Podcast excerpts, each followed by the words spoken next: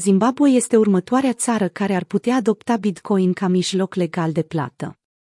Zimbabwe acordă o atenție sporită sectorului cripto, pe măsură ce crește utilizarea criptomonedelor în rândul populației sale. În plus, țara pare dispusă să reglementeze întregul sector. Potrivit știrilor locale, guvernul din Zimbabwe ia în considerare utilizarea Bitcoin ca opțiune legală de plată, pentru a răspunde interesului în creștere și pentru a profita de oportunitatea pe care o oferă.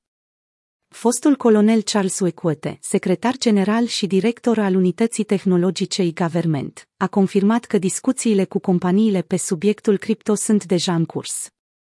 Potrivit lui Wekwete, dezavantajele ecosistemului descentralizat includ transferurile de fonduri transfrontaliere neînregistrate, externalizarea capitalului, spălarea banilor și finanțarea terorismului. În plus, el a spus că autoritățile încearcă să elaboreze reglementări care să protejeze consumatorii și să ajute viitorul financiar al țării. Din acest motiv, înainte de a implementa schimbări majore în politică, guvernul a implicat mai multe instituții în proces. Zimbabwe nu a făcut încă declarații semnificative pe acest subiect, iar inițiativa este încă în faza de consultare. Guvernul din Zimbabwe a inițiat discuțiile cu privire la adoptarea Bitcoin drept parte a strategiei naționale de dezvoltare 1. Aceasta se referă la Bitcoin ca un mijloc de conectare a eforturilor guvernamentale și de afaceri în abordarea noțiunii de dezvoltare a economiei digitale. Mai multe țări adoptă politica inițiată de El Salvador de a permite utilizarea și reglementarea Bitcoin.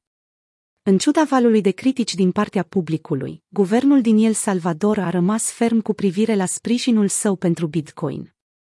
Pe Twitter, președintele salvadorian Nayib Bukele a lăudat succesul planului anunțând că profiturile generate de Bitcoin vor fi folosite pentru a construi în țară 20 de școli și un spital veterinar.